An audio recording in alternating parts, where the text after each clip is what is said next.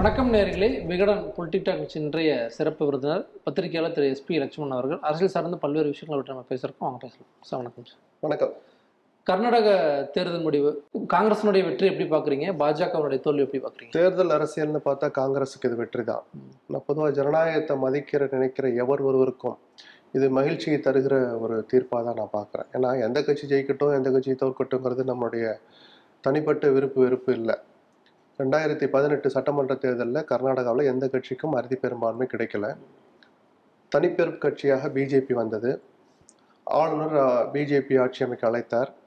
அவர்களால் பெரும்பான்மை நிரூபிக்க முடியல.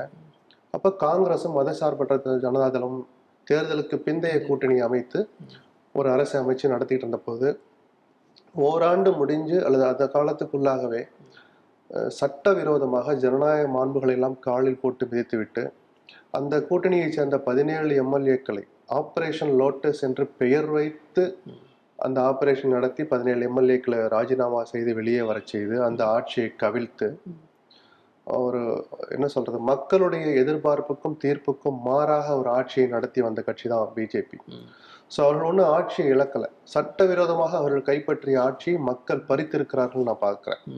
இந்த தண்டனை பிஜேபிக்கு மட்டுமல்ல இந்த தவறை செய்கிற எவர் ஒருவருக்கும் தேவையான தண்டனை தான். அதனால தான் இது ஜனநாயக சக்திகளுக்கு ஜனநாயகம் வலுப்பட வேண்டும் என்று நினைக்கிறவர்களுக்கு இது ஒரு அவர்களுக்குமான வெற்றின்னு கூட நான் சேர்த்து பார்க்கிறேன்.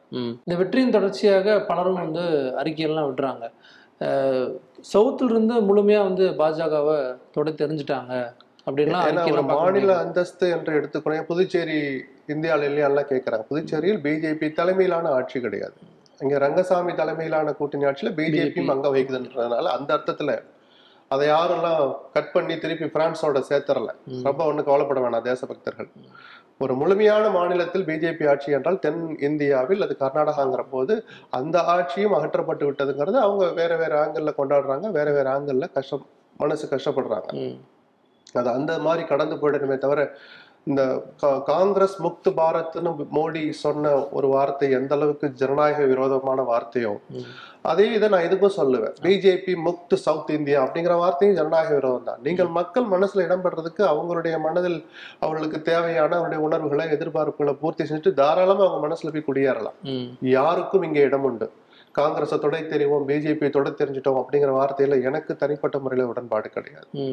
இங்கே தமிழ்நாட்டில் இருக்கக்கூடிய முதலமைச்சர் பேசுறாரு ஓகே. அவங்க கொள்கை ரீதியான ஒரு அரசியல் எதிரியாக அவங்க பார்க்குறாங்க நார்த்தில் இருக்கக்கூடிய காங்கிரஸ் சீனியர்கள்லாம் பேசுறாங்க. பாருங்க உங்களுக்கு சவுத் வந்து ஒரு பாடத்தை வந்து. தொடர் தோல்விகளை சந்திச்சிட்டு இருந்த காங்கிரஸ் கட்சிக்கு இமாச்சல் பிரதேசத்தில் கிடைத்த வெற்றி ஒரு சின்ன நம்பிக்கையை கொடுத்தது. கர்நாடகா போன்ற பெரிய மாநிலத்தில் அறுதி பெரும்பான்மையோடு ஜெயிக்கிறதுங்கிறது மிக நிச்சயமாக தேசிய அளவில் ஒரு அதிர்வலையை ஏற்படுத்தி விட்டது அப்படிங்கறத யாருமே மறுக்க முடியாது. பிஜேபி எதிர்க்க நினைக்கிற சக்திகளுக்கு தனித்து நம்மால பிஜேபி வீழ்த்த முடியுமா? இல்ல காங்கிரஸை நம்பி போக முடியுமா? அப்படிங்கிற ஒரு ஊசலாட்டத்தில் அவநம்பிக்கையில் குழப்பத்தில் இருந்த சில மாநில கட்சிகளுக்கு வலுவான மாநில கட்சிகளுக்கு கர்நாடகாவில் காங்கிரஸ் பெற்ற வெற்றி மிக நிச்சயமாக உற்சாகத்தையும் நம்பிக்கையும் கொடுத்திருக்கும். அது மம்தா காங்கிரஸே அறவே பிடிக்காத மம்தாவும் இதை கொண்டாடுறாரு. வார்த்தைகளை வேணா அவர் வசதிக்கு ஏற்ப பயன்படுத்திக்கலாம் நிதிஷ் கொண்டாடுவார். சந்திரசேகர ராவ் கொண்டாடுவார். இவங்கெல்லாம் காங்கிரஸ் பிடிக்கணும்னு அவசியமே கிடையாது. ஆனால் பிஜேபியோடு இணக்கமாக செயல்பட முடியாத நிலையில் இருக்கிற இவர்களுக்கு ஒரு நம்பிக்கையும் உற்சாகத்தையும் கொடுத்திருக்குங்கிறதுல மாற்று கருத்தே இல்லை. ரெண்டாவது ராகுல் காந்தியை பப்புன்னு போன்ற வார்த்தைகளை பயன்படுத்தி விமர்சித்தவர்களுக்கு அவரும் ஒரு தேசிய பிம்பமாக அவர் அடையாளம் காட்டப்பட்டதுக்கு அந்த ஜோடோ யாத்திரை ஒரு காரணமா அமைஞ்சது. அந்த யாத்திரைக்கு மக்கள் அளித்த அங்கீகாரம் முதல் அங்கீகாரம் இதுன்னு கூட நம்ம எடுத்துக்கலாம். அந்த. வகையில ராகுல் காந்திக்கு அந்த வெற்றி கிடைத்ததுன்னு சொல்ற அதே வேளையில. அவருக்கான பொறுப்புணர்வும் கூடி இருக்குன்னு தான் நான் பாக்குறேன். ராகுல்னா காங்கிரஸுக்கும் இனிமேல் தான் பொறுப்புகள் அதிகமாகுது. ஏதோ கர்நாடகால ஜெயிச்சிட்டோம். நம்ம ஒரு அஞ்சு வாக்குறுதிகள் அவருடைய வெற்றிக்கு காரணமா அமைஞ்சது மிக முக்கியமாக. இங்க இருக்கிற மாதிரியே பெண்களுக்கு இலவச பயணம் இங்க ஆயிரம் ரூபாய் கொடுக்குறோம் கொடுக்க போறோம் குடும்பத்தில் அவங்க இரண்டாயிரம் அறிவிச்சாங்க. வேலை இல்லா பட்டதாரிகளுக்கு மாதந்தோறும் உதவித்தொகை. இலவச மின்சாரம். இலவச மின்சாரம் இரநூறு யூனிட்னு சொன்னது. இதுக்கெல்லாம் செயல்படுத்துறதுக்கே ஒரு மாதத்துக்கு ஐம்பத்தையாயிரம் கோடி ரூபாய் வேணும்னு சொல்றாங்க. அந்த தலைவலிகள் அந்த சுமைகளை எப்படி சரி பண்றது பொருளாதாரத்தை எப்படி மேம்படுத்துறதுன்னு கர்நாடகா காங்கிரஸ் கட்சி கவலைப்படட்டும். தேசிய அளவில் காங்கிரசுக்கான பொறுப்பு கூடி இருக்கு. தன்னை நம்பி வரலாம் என்று நினைத்து ஆனாலும் ஒரு அவநம்பிக்கையில் கொஞ்சம் தள்ளி நிக்கிற கட்சிகளுக்கு காங்கிரஸ் தான் இப்ப கை நீட்டி அழைப்பு விடணும். ஈகோவை பார்க்க கூடாது Okay. பெருந்தன்மை பெரியண்ணன் மனப்பான்மையெல்லாம் தள்ளி வச்சுட்டு பெருந்தன்மையும் வெளிப்படைத்தன்மையும் காட்ட வேண்டிய நேரம். காங்கிரஸ்க்கு வந்திருக்கு. ஏன்னா இன்னும் பத்து மாதங்கள் கூட இல்ல. கூட்டணி பற்றி ஒரு இறுதி வடிவம் கொண்டு வந்து நிறுத்துறதுக்கு. அந்த வகையில காங்கிரஸ்க்கான பொறுப்புகள் கூட இருக்குன்னு நான் திரும்ப வலியுறுத்துறேன். பாஜக வந்து தங்களுடைய ஒட்டுமொத்த மிஷினரியும் அங்க மாநிலத்துல குவிச்சிருந்தாங்க. பிரதமர் மோடி அவர்களுடைய அவ்வளவு கூட்டம் அமித்ஷா அவர்கள் மாண்டியா ஏரியாவுக்கு யோகி ஆதித்யநாத் வர வச்சு பிரச்சாரம் பண்றாங்க. அப்படி இருந்தும் வந்து எந்த இடத்துல பாஜக வந்து இந்த இடத்த இங்க வந்து பிப்ரவரியில contribution ஆரம்பிச்சு இந்த மூன்று மாதங்கள்ல சுமார் பதினைந்து முறைக்கு மேல மோடி கர்நாடகாவுக்கு வந்தார். ம். ஆனா அவர்கள் சொல்வதற்கு அங்க எதுவும் இல்லாம போச்சு. மோடி இத்தனை முறை வந்ததுக்கு காரணமே பெரிய தோல்வியை தவிர்க்கத்தான்னு பிஜேபியினரே அப்போதே சொல்ல ஆரம்பிச்சாங்க. இப்போ அதை வெளிப்படையாகவும் சொல்ல ஆரம்பிக்கிறாங்க. ஓரளவு விவரம் தெரிந்தவர்கள் மனதுல எந்த அடிப்படையில பிஜேபி இங்க ஆட்சிக்கு வந்துச்சு அப்படின்னு பார்ப்பாங்க. அவர்கள் ஆட்சியில் இருந்த போது செய்த சில விஷயங்கள். ஹிஜாபுக்கு தடை விதித்தது இடஒதுக்கீட்டை ரத்து பண்ணி சிறுபான்மையினருக்கான இடஒதுக்கீட்டை ரத்து பண்ணது. அது செல்லாம போச்சுங்கிறது வேற. அந்த முயற்சியை எடுக்க பிஜேபி தயங்காது. இந்த சேஷ்டைகளை செய்ய அவர்கள் ஒருபோதும் தயங்க மாட்டார்கள். அப்படிங்கிற எண்ணத்தை சாதாரண மக்கள் மனதுல விதைச்சிடுச்சு. அது ஒரு காரணம். பிரதமருக்கே பேசுறதுக்கு இதே மே மூணாம் தேதி இந்த ஆண்டு இருபத்தி மூணு- ஒரு ஒரு வாரம் முன்னாடி அவர் பிரச்சார கூட்டத்துல பேசுறார். அந்த பேச்சையும் ரெண்டாயிரத்தி பதினெட்டுல இதே மே மூணாம் தேதி கலப்புரைக்கில அப்ப நடந்த தேர்தல் பிரச்சார கூட்டத்துல பிரதமர் பேசுறத ஒரு ஆங்கில பத்திரிகை ஒப்பீடு அளவுல போட்டிருக்கு. Field master Cariappa general Thimayya அவர்களை பத்தி சொல்லி நாட்டுக்கு செஞ்ச சேவைகள் விவசாயிகளை பத்தி பேசுறது குறைந்தபட்ச ஆதார விலை விவசாயிகள் விளைவிக்கிற பொருட்களுக்கு குறைந்தபட்ச ஆதார விலையை பற்றி அந்த ஒரு நாள் கூட்டத்துல ஒரே கூட்டத்துல ஆறு முறை விலைக்கு பேசினார். விவசாயிகளை பத்தி இருபத்தொன்பது முறை குறிப்பிட்டார். ஆனால் அதே மே மூணாம் தேதி ஐந்து ஆண்டுகள் கழித்து இங்க பேசுறதுக்கு அவருக்கு அவ்வளவு விஷயம் இல்ல. குறைந்தபட்ச ஆதார விலை பத்தி ஒரு வார்த்தை கூட இல்ல. இருபத்தொன்பது முறை விவசாயிகளை பற்றி பேசின பிரதமர் ஆறு முறை தான் பேசுறார். உட்கார்ந்து கணக்கெடுத்து இந்த வார்த்தைகளை ஒரு ஆங்கில பத்திரிகை வெளியிட்டு இருக்கு. வார்த்தையில என்ன சார் இருக்குன்னு கேட்கலாம். மனசுல இருக்கிறதா வரும் இங்க திட்டங்கள் அமல்படுத்தினது தான் வந்து நிக்கும் ம். அவரால வேற விஷயங்களை சொல்ல முடியல. பஜ்ரங் தள பஜ்ரங் தள் மற்றும் பிஎஃப்ஐ ரெண்டையும் சேர்த்துதான் காங்கிரஸ் சொல்லுச்சு. சட்டவிரோதமாக செயல்படுகிற அமைப்புகளை தடை செய்வோம்னு. இவர் முழுக்க முழுக்க அதை மத ரீதியா எடுத்துட்டு போறார் பிரதமர். பஜ்ரங் பலின்னு சொல்லுங்க ஓட்டு போட்டு வந்து கோஷம் எழுப்புங்க சொல்லுது. மிக நிச்சயமாக இந்த மக்களை மத ரீதியாக பிளவுபடுத்துவது. அதுக்கப்புறம் என்னை தொண்ணூத்தோரு முறை காங்கிரஸ் கட்சியினர் அவமானப்படுத்திருக்காங்கன்னு சொன்னார். அந்த அவமானத்துக்கு நீங்கள் அளிக்கிற வாக்குகள் மூலமாக அந்த அவமானங்களை சாம்பலாக எரித்து கட்டுங்கள்னு ஒரு உணர்ச்சி பொங்க பேசினார். மக்கள் அதை ஒரு துளி கூட மதிக்கல. சரிதானா? அதுபோல அவர் சொன்ன எந்த விஷயத்துக்கும் மக்கள் காது கொடுத்து கேட்க தயாரா இல்லை இன்னொன்னு ஜாதி ரீதியான மனமாற்றம் கூட வரவேற்க தகுந்த மனமாற்றம். லிங்காயத்தை யார் ஆதரிச்சாங்கன்னா யார் ஆதரித்தா நமக்கு ஒண்ணும் இல்லை. ஆனால் ஒரு குறிப்பிட்ட சமூகம் இந்த கட்சியை தான் ஆதரிக்கும்னு இதுநாள் வரை இருந்து வந்த அந்த ஒரு கட்டமைப்பை உடை தெரிந்திருக்கிறார்கள் கர்நாடக மக்கள். இல்ல அது வந்து எடியூரப்பாவுடைய மாற்றத்துக்கு பிறகாவே தொடங்கிச்சு ஆயிரம் காரணம் இருக்கட்டும். இந்த ஜாதி இந்த கட்சிக்கு தான் அப்படிங்கிற அந்த மாயை உடைபடுறது ஜனநாயகத்தை வலுப்படுத்த தான் செய்யும். இதே லிங்காயத்துக்கள் இதே ஒக்கலியாதல் மீண்டும் வரப்போற ஆட்சியில் இன்னும் நடக்க போற நாடாளுமன்ற தேர்தலில் கூட பிஜேபிக்கு ஆதரவு அளிக்கிற பத்தி நமக்கு கவலை இல்லை. ஃபிக்ஸ்டா வச்சுக்கிட்டு அந்த சமுதாயத்தை மட்டுமே கொண்டு போறது அப்படிங்கிறது ஒட்டுமொத்த கர்நாடகாவுடைய வளர்ச்சிக்கும் ஒரு தடைக்கல்லா இருக்கும். அந்த தடைக்கல்லை அந்த மக்களே உடைத்தெறிந்திருக்கிறார்கள்ங்கிற முறையில தான் நான் ஆரம்பத்திலே சொன்னேன். இது ஜனநாயக சக்திகளுக்கு கிடைத்த வெற்றின்னு நான் சொன்னேன். வட மாநிலங்கள்ல பிரதமர் மோடியை முன்னிறுத்தி வெற்றி பெறாங்க பார்க்க முடியுது. குஜராத்ல வெற்றி பெறாங்க. மற்ற எல்லா மாநிலங்களும் வெற்றியை வந்து அவங்க வசமாக்கிறாங்க. ஆனா கர்நாடகான்னு வரும்போது மீண்டும் அதே பிரதமர் மோடி அவருடைய முகத்தை வச்சு தான் போனாங்க. அங்க வந்து ஒரு தவறை செஞ்சுட்டாங்களாங்கிற கேள்வி இல்ல அப்படி இல்ல. ஒரு பிஜேபி ஒரு தேசிய கட்சி. அவர்களுடைய என்ன சொல்றது ஒரு வேல்யூபிள் ப்ராடக்ட்னு சொல்லலாம் பிரதமர். அவருடைய முகத்துக்காக தான் பிஜேபி காங்கிரஸ் தேசிய கட்சி மாநில தலைவர்களை வச்சு தான் எலெக்ஷன் சந்திக்கிறாங்க. இல்ல அப்படி இல்ல. அது பிஜேபிக்கு அந்த இது இல்லாம போயிடுச்சு. பசவராஜ் பொம்மை வந்து இப்போதைய முதலமைச்சர் அவ்வளவு பெரிய ஃபிகர் இல்ல. ஊரறிஞ்ச முகங்களை ஒதுக்கி ஓரம் தள்ளியாச்சு. ஜெகதீஷ் ஷட்டர் கட்சியை விட்டே போகிற அளவுக்கு சூழல் அங்க இருக்கிற போது. அந்தந்த முகங்களை பொதுவா இங்க இல்லை எந்த மாநிலத்திலயும் அந்த ஃபார்முலாவை தான் பிஜேபி கடைபிடிச்சாங்க. அமித்ஷா கிரவுண்ட் ஒர்க் பண்ணுவார் மோடி முகத்தை காட்டுவார். அதற்கு கிடைத்த வெற்றி தான் அப்படிதான் கொண்டாடினாங்க. அதனாலதான் இது ஏதோ உள்ளூர்ல பிஜேபியினர் கோஷ்டினாலதான் இவன் தோல்வி அடைஞ்சிடுச்சுன்னு சொல்றத மற்றவர்கள் ஏற்க மறுக்கிறாங்க. இதுவும் பிரதமர் மோடிக்கு கிடைத்த தோல்வின்னு தான் எடுத்துக்கணும். இவர் முகத்துக்காக தானே மற்ற மாநிலங்களில் ஜெயிக்கிறாங்க?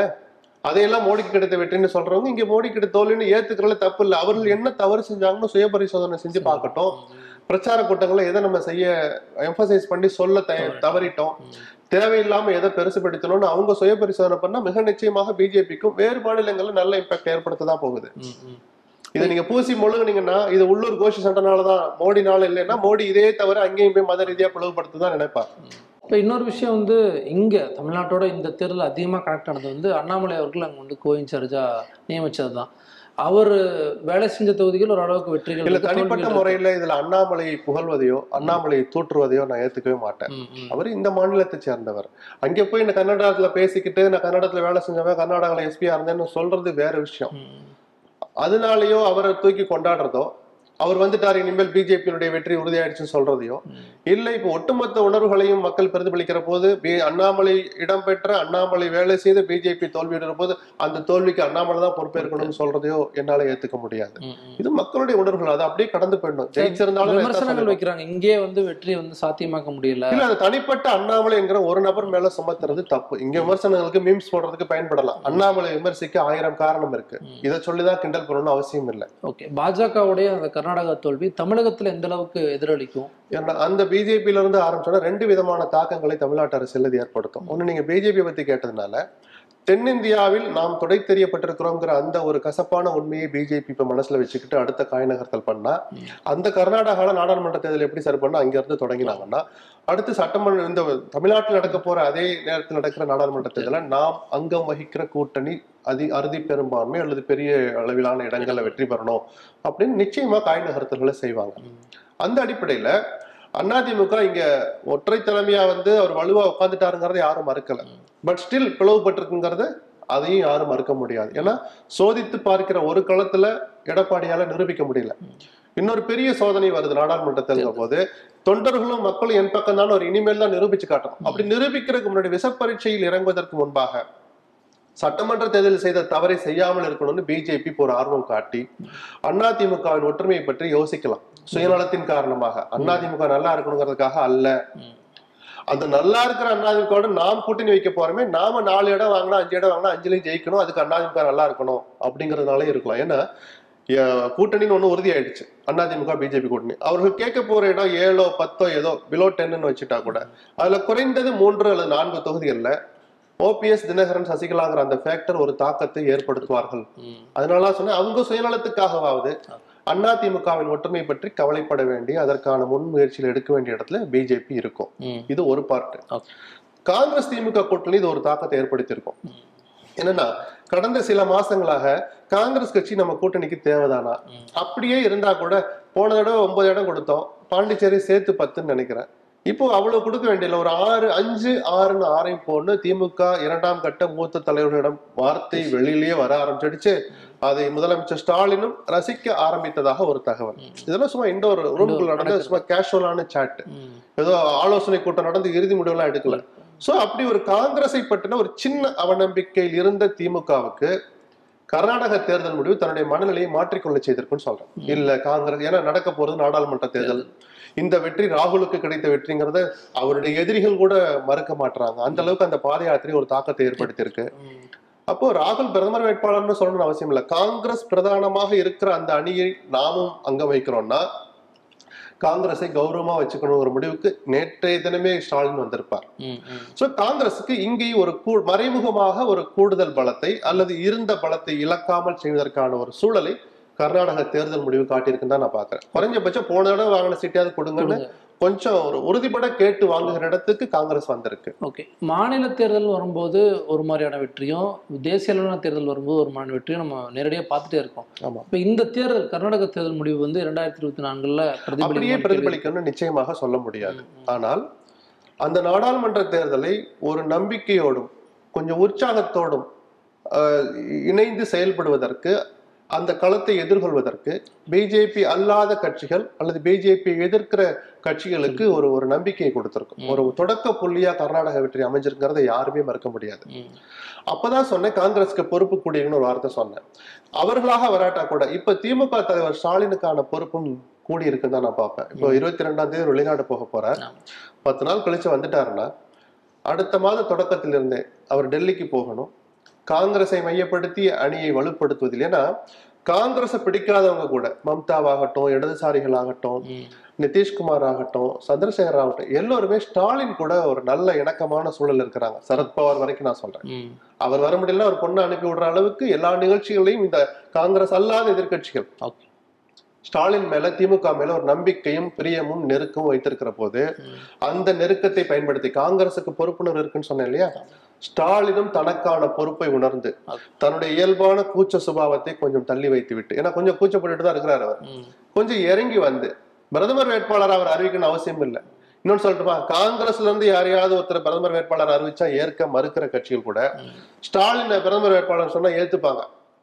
அதை மறுக்கிற ஒரே ஆள் ஸ்டாலினா தான் இருப்பார். ஏன்னா அவர் இதையெல்லாம் விட்டு கொஞ்சம் தள்ளி நிக்கிற டைப் ஆனால் அந்த பதவிகளை எல்லாம் ஒரு பக்கம் தள்ளி வச்சுட்டு தனக்கான ஜனநாயக கடமைன்னு ஸ்டாலின் நினைச்சு டெல்லிக்கு போய் இப்ப நிதிஷ்குமார் பண்ற பாதி வேலையை ஸ்டாலின் செய்யணும். குறைஞ்சபட்சம் காங்கிரஸை சரிப்படுத்துகிற வேளையில் காங்கிரஸ் ஸ்டாலின் அந்த பொறுப்பை தன் தோளில் சுமக்க வேண்டிய நேரம் வந்துடுச்சுன்னு பாக்குறேன். ஏன்னா வேற யாரும் காங்கிரஸ் கிட்ட நெருங்கி போய் அறிவுரை சொல்கிற இடத்துல இல்ல. எனக்கு தெரிஞ்சு இன்னைக்கு அந்த இடத்துல இருக்கிற ஒரே நபர் ஸ்டாலின் தான். நீங்க சொன்ன மாதிரி நிதிஷ்குமார் தான் மற்ற மாநிலங்களுடைய தலைவர்கள் ஒன்றிணைக்கிறதுக்கான வேலையை பண்றாரு.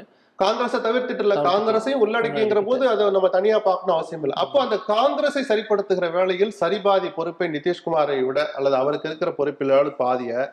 ஸ்டாலின் சுமக்க வேண்டிய ஏற்க வேண்டிய நேரம் வந்திருக்குன்னு நான் பாக்குறேன் அதை உணர்ந்து செயல்பட்டார்னா நிச்சயமாக பிஜேபி வீழ்த்திட முடியும்னு சொல்லல. வீழ்த்துற இலக்கை நோக்கி நம்பிக்கையோடு பயணிப்பதற்கான தொடக்க புள்ளியா அது அமையும்.